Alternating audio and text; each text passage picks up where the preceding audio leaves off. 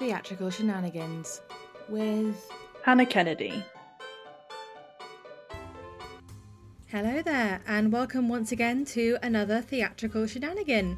I hope you're all very well out there wherever you're listening from. For those new to these theatrical shenanigans, I am your host and producer, Rachel Feeney Williams, and every fortnight I bring you a play written by a playwright and performed by actors from anywhere in the world.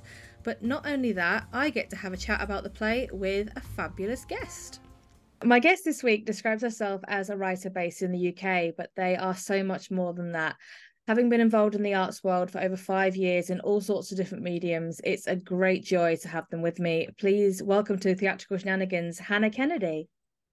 Thank you so much. Thank you. That's a very lovely introduction.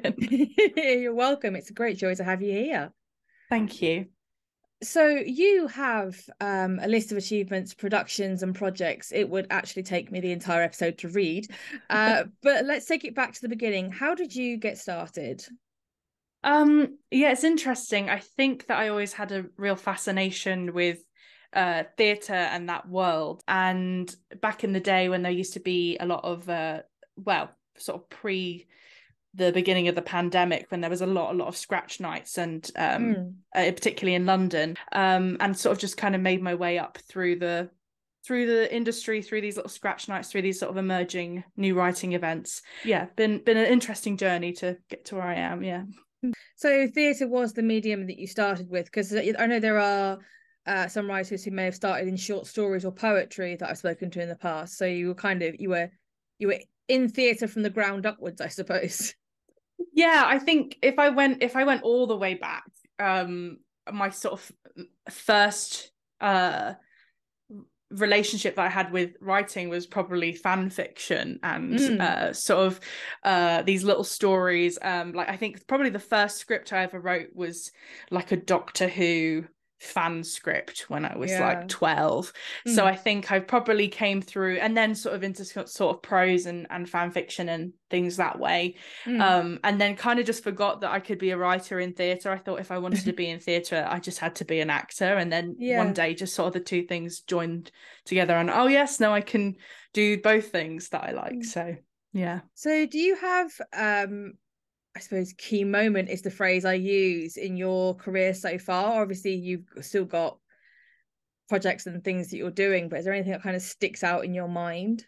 Yeah, I, I suppose the the uh, the the t- first time I kind of went, oh, actually, I'm quite sort of proud of myself and proud of everything I've done and wasn't. Um, I think as I think as creators, we're kind of naturally quite critical of ourselves. Oh, God, um, yes. I, uh, but I had a I was commissioned by the University of Chichester for their um sort of third year BA acting students to write this mm.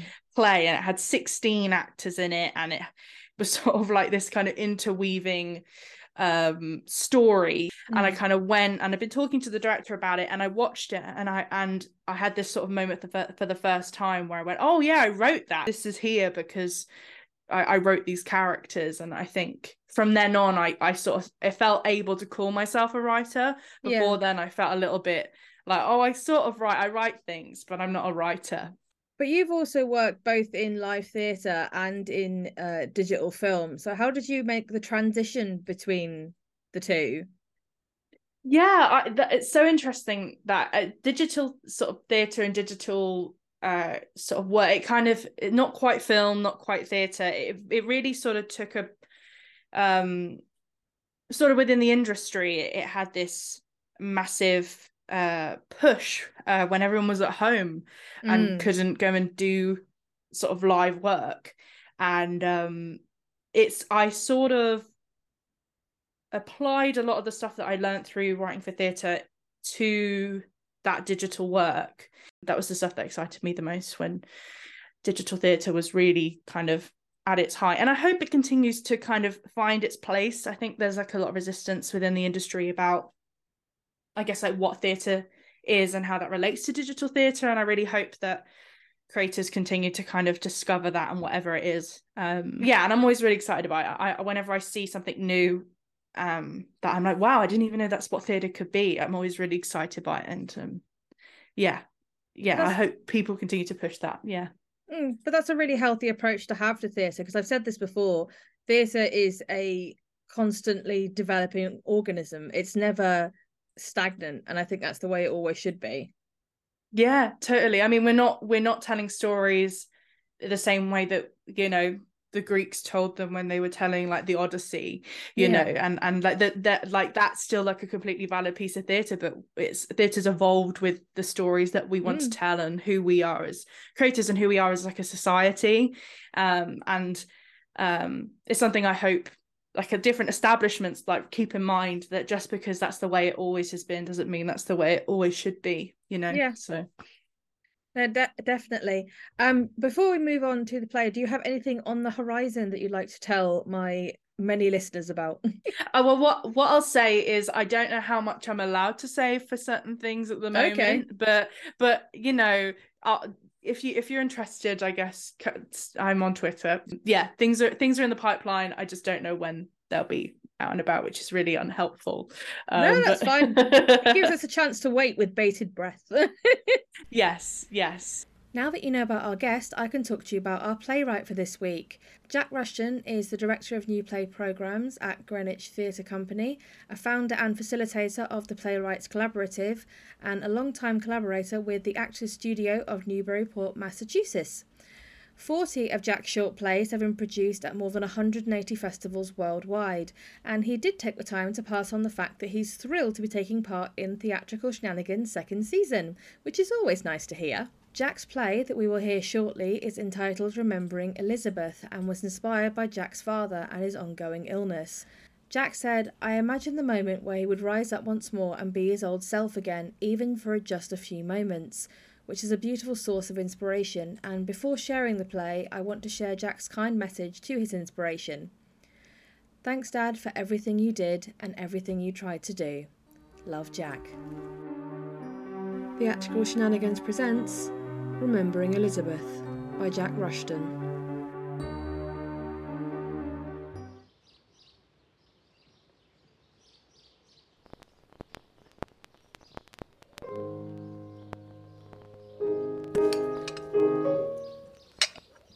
I don't remember much anymore.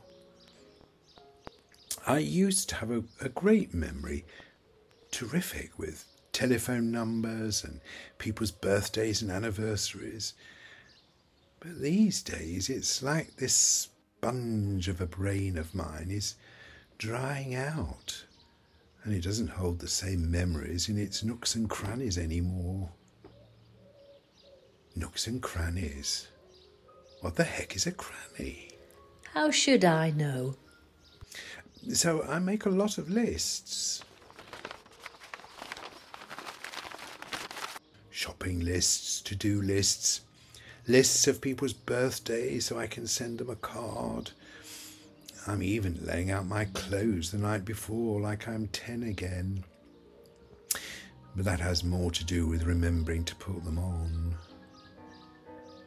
I was on the bus the other day. Where was I going? To the doctor's. And there was this old woman sitting next to me. Now, when I say old, I mean older than me. And she was looking at a list which I assume she had written, and it said, Monday, get on the bus at 7:30 a.m. Tuesday, get on the bus at 7:40 a.m., etc., etc. And while I know I'm bad, I guess she's worse because I knew why I was on the bus, and I was wondering if she did. Anyway, I made a new list today. Well, it's not really a list because it only has one word on it. Oh, where is it? Oh, I can't find it. Make a new one.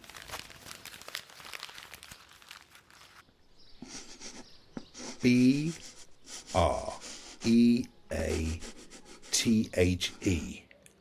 Breathe. Yes, sometimes I need to remind myself to breathe, especially through the nose, so the air goes deep into my lungs.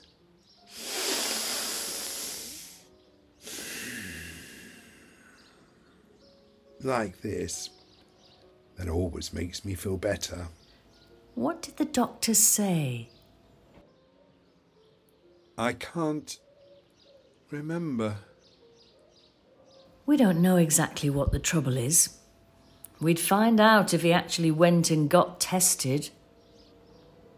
But I think it's just a part of getting older, and without reminding yourself what to do and when to do it, you just plain forget.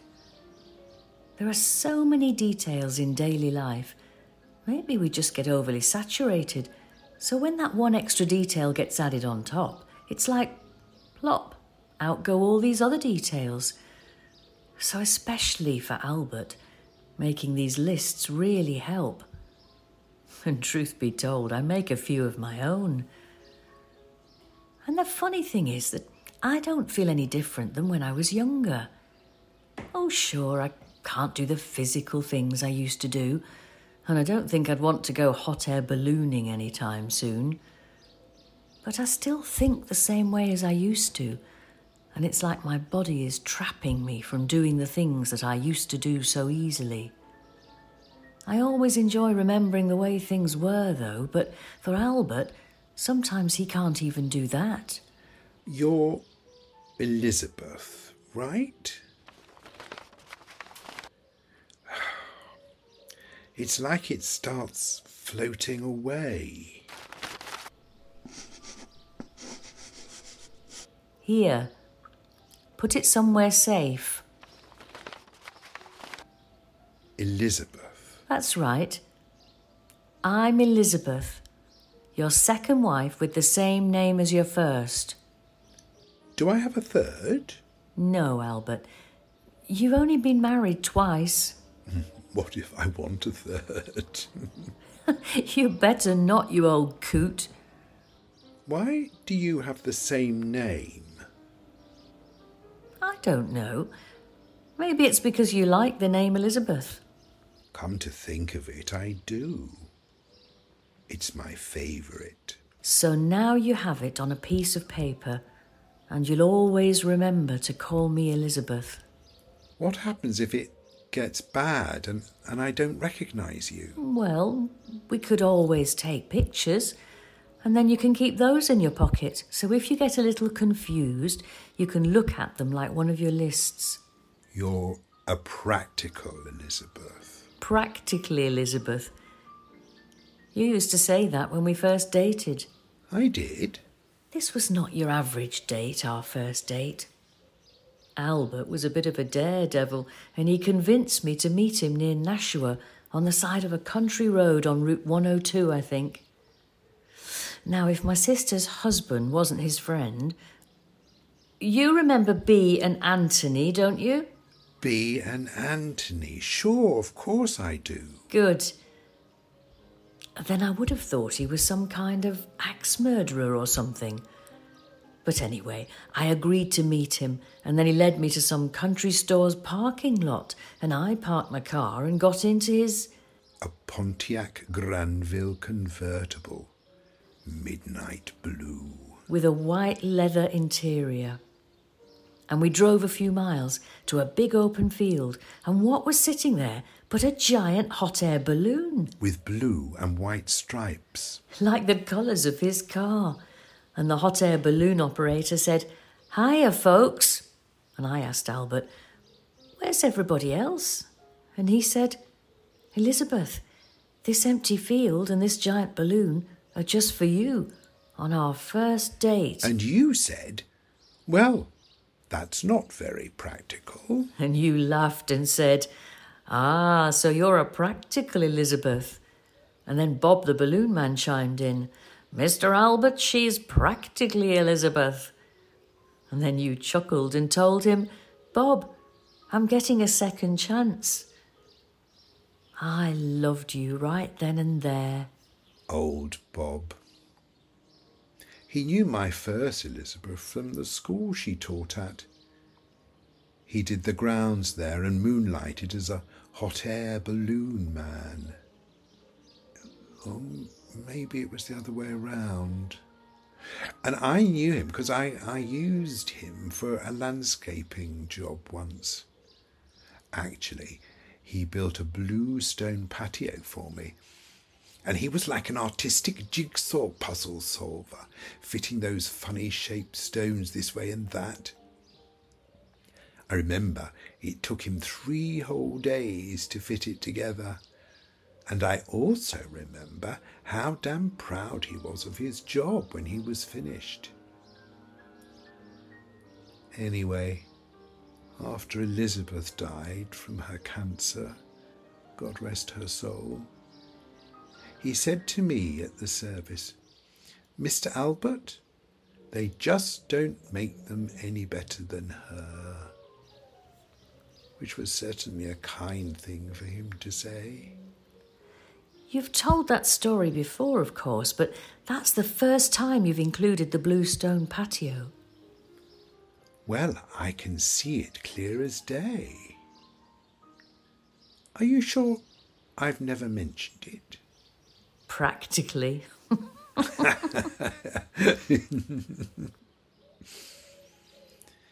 well, maybe today's a good memory day after all. Sometimes there are bad memory days, and sometimes I have good memory days, and I'm not even talking about how good my memory is on a particular day. What I mean is, some days I only remember the bad things that have happened in my life, and then other days I only remember the good things that have happened. And old Bob and his hot air balloon is one of the best memories I have. When did Bob die? Has he? You should probably check your birthday card list. If he's crossed off, then you'll know. Okay. Um, ah, okay. There's Albert. Oh, that's me. Do you send yourself a birthday card? No, that's for me to remind you to give me one. And there's Alexander. My sister's boy. Right, and Anthony and Bee and Betty. Who's Betty? Your cousin in Connecticut. Oh, of course, my first cousin. And there's Bob, with a line crossed through his name. Albert, I'm sorry to ask, but do you remember how he died? He he had an accident, didn't he? What kind of accident? Well, in that blue and white striped balloon of his. Yes, sure, I remember now. He had stayed out too long at dusk, or the wind wasn't right, or, or maybe it was both reasons. Yes, yes, it was. And old Bob hit a power line near Plaistow. Sure, it was all in the papers hot air balloon crashes in Plaistow. Three dead. And. Uh, and. Wait. There's something else, isn't there? Yes, there is. When we first went up in the balloon that day, it was like I could see the curve of the earth. The ocean to the east, a huge field of blue, and the white mountains to the north.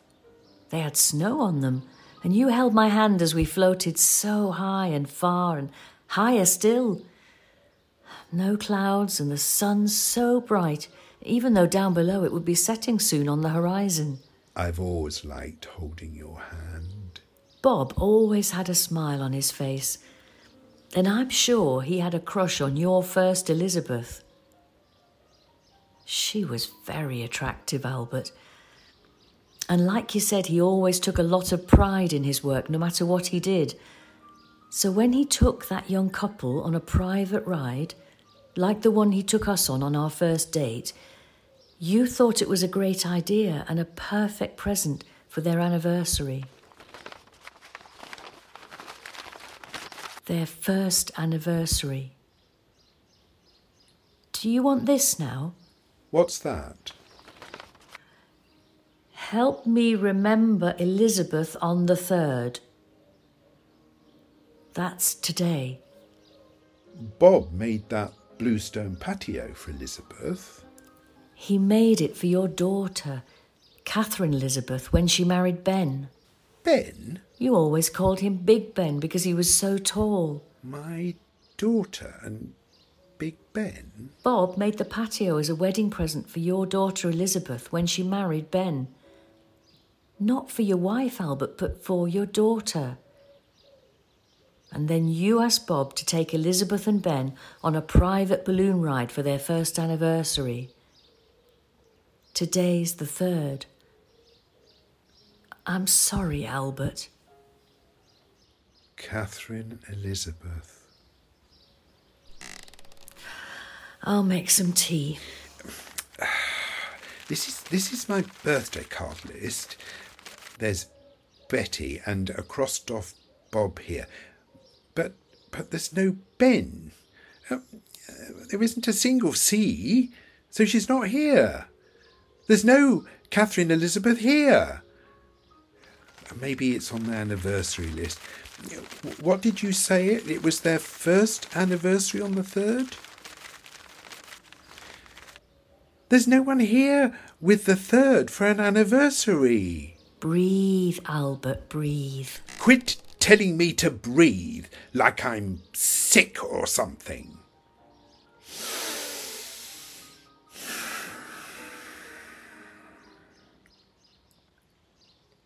She had the same hair and eyes as her mother, and they sparkled when she laughed.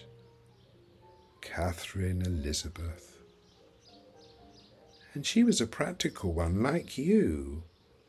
And that Ben was so lucky to have her. I liked him. I did. You know I did. But when they married, I lost her just a little more. And I'd already lost all of her mother.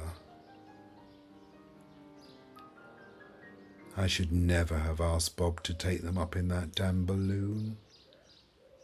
But I thought it would be a perfect present.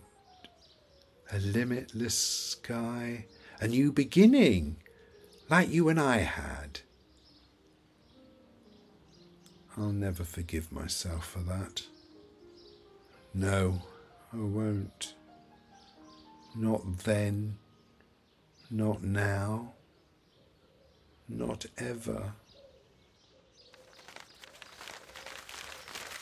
Take these, will you? Take them all. Throw them away. I'm sick of them. If I need new ones, I'll make more tomorrow.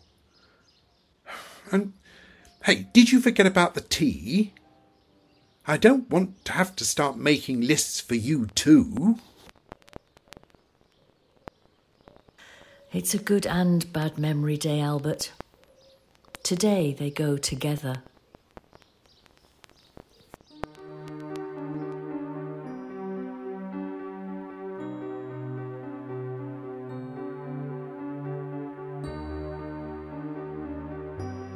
A wonderfully touching and heartbreaking piece there. That was Jack Hibbin as Albert and Gillie Stoneman as Elizabeth in Remembering Elizabeth by Jack Rushton. So, Hannah, what did you think? Oh, I think it's uh it's such a poignant story at the moment, and I think it's something that so many people can relate to. Yeah, I think there's so many people who who um have been touched by the sort of themes Mm. in this story. And I think a lot of stories like this have the potential to be quite patronizing, but I think this felt really honest and Mm. um kind of explored in a really sensitive way. Yeah. yeah and I, I think with it being um uh, alzheimer's related it, it's one of the more horrible things to go through um i mean because losing control of yourself physically is one thing but forgetting those you love forgetting events that have occurred in your life or which person applied to what event it's a horrible uneasy feeling. And you definitely get that impression in the way albert talks about his lists and what he remembers about his life and then his slow discovery that his life isn't the way he remembered it in the first place. Yeah no one of the questions i sort of came to me as i was listening to it was that um you know is it was it kinder to allow him to forget And to me that the the fundamental kind of at its center um as well as being a very real moment about this horrible um, disease and condition, it's also almost a celebration of them as a couple because they have stood strong together through it and they're still standing strong despite how horrible the things Elizabeth has to make Albert remember. Like you said, it's like a, it's it is it feels like it's a love letter to them and everything that they've been through as much as it is um kind of bringing awareness to like living with Alzheimer's. Yeah. Yeah. And I say that we we build theatre as much about character as we do about story, and these characters speak volumes. Yeah, completely.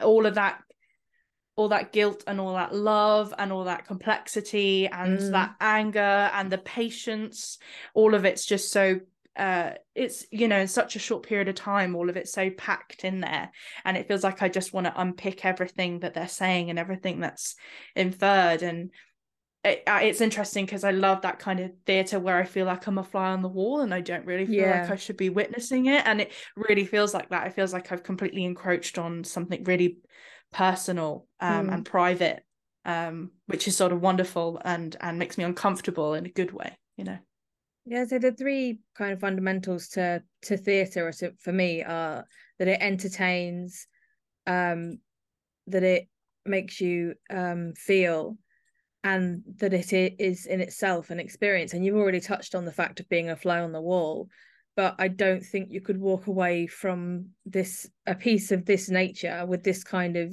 central topic and not feel something.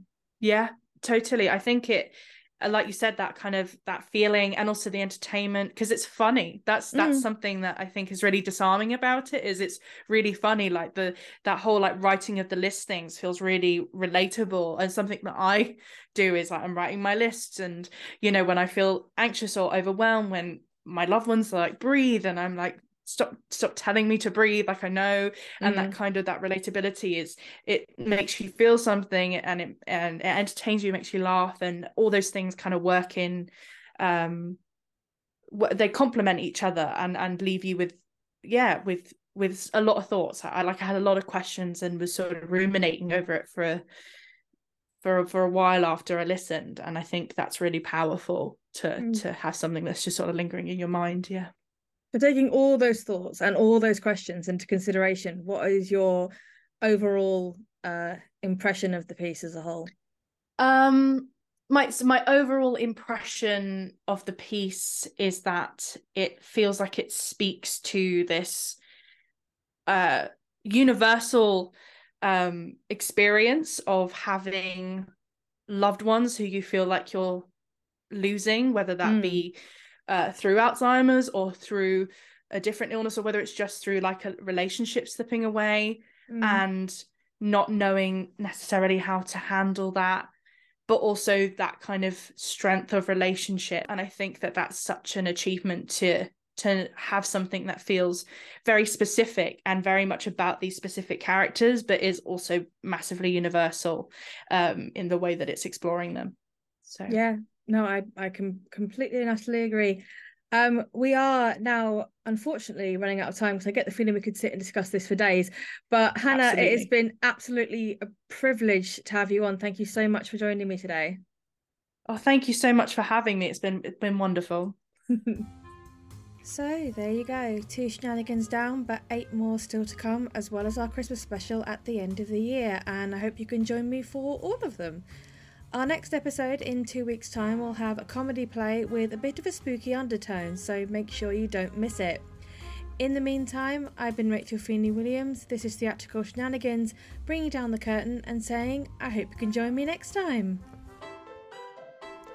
Theatrical Shenanigans was an RFW Scripts production, with music written and produced by Chris Cody.